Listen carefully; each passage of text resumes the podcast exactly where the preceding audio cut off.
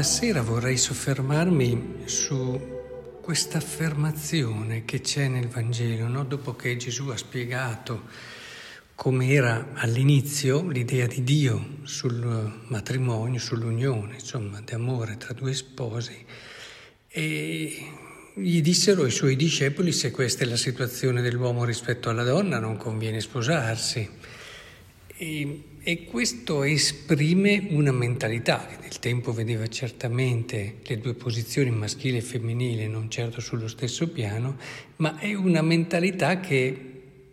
anche se sono cambiati gli assetti sociali e quindi anche le posizioni sociali, però abbiamo ancora. Ed è quella mentalità che in un qualche modo toglie la parte più bella alla scelta di fede. Cioè,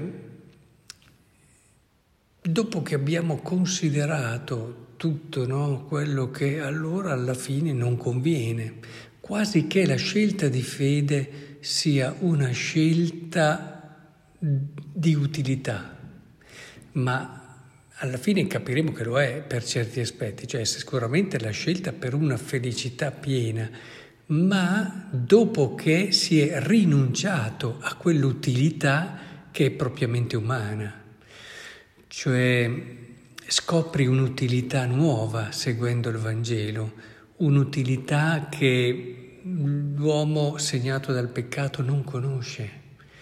un'utilità che imparerà a scoprire passo dopo passo insieme a Gesù e sarà Gesù con il suo spirito che lo condurrà a capire che cosa voglia dire essere veramente felici e in che cosa consista la felicità. E se invece rimaniamo in una logica molto umana, ci sono molti, ahimè, credenti che vivono in questa prospettiva, ecco che allora mh, mm, non ci sarà mai eh, quel morire per risorgere, cioè il cristianesimo sarà vissuto, sarà vissuto finché non mi turba più di tanto i miei equilibri, anche i miei bisogni, i miei desideri, tante volte non sempre educati, e, e di conseguenza va bene, ma dopo è per questo che c'è tanta mediocrità, perché il cristianesimo serve per tanti solo per esorcizzare certe paure, per vivere un determinato status, per eh, assecondare certi bisogni introitati dall'educazione, di, di, senso del dovere, eccetera, e quindi di senso della giustizia, che però sono fini a se stessi, ahimè. E,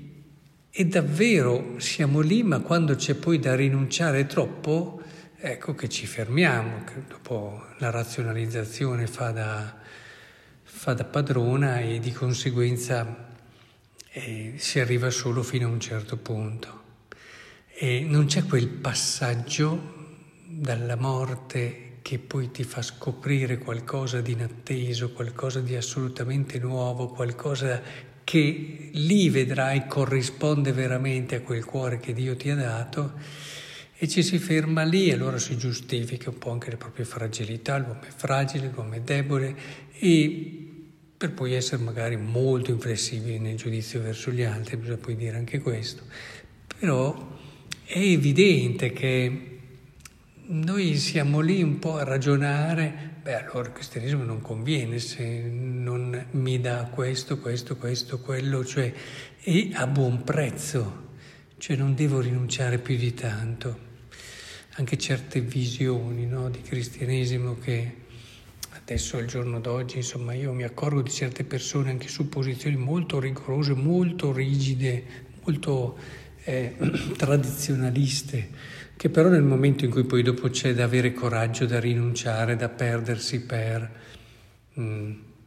sì, sono dediti, impegnati, decisi, finché tutto rientra come si può essere molto ossessivi, fissati su alcune proprie idee,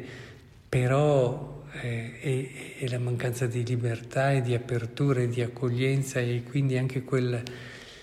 incapacità a volte di mettersi in gioco veramente nel profondo che mi fa riflettere parecchio. Noi dobbiamo uscire da questa logica. Noi non siamo diventati cristiani, non abbiamo scelto Cristo per una scelta utilitaristica, per trovare una felicità che è una felicità del mondo alla fine, perché è paradossale,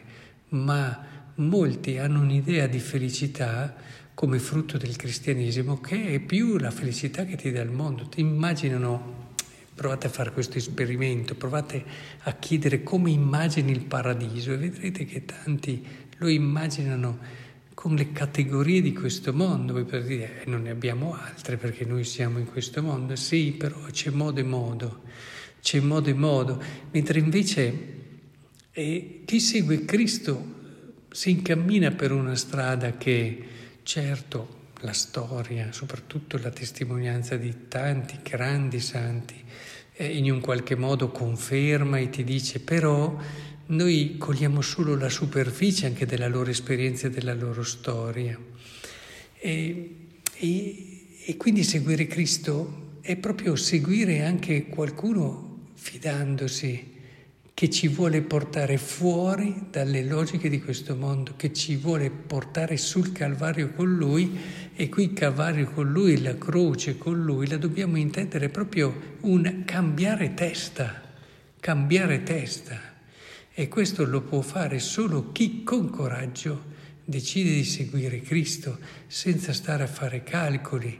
ma con determinazione, con decisione anche perdendoci dal punto di vista umano parecchio e tanto.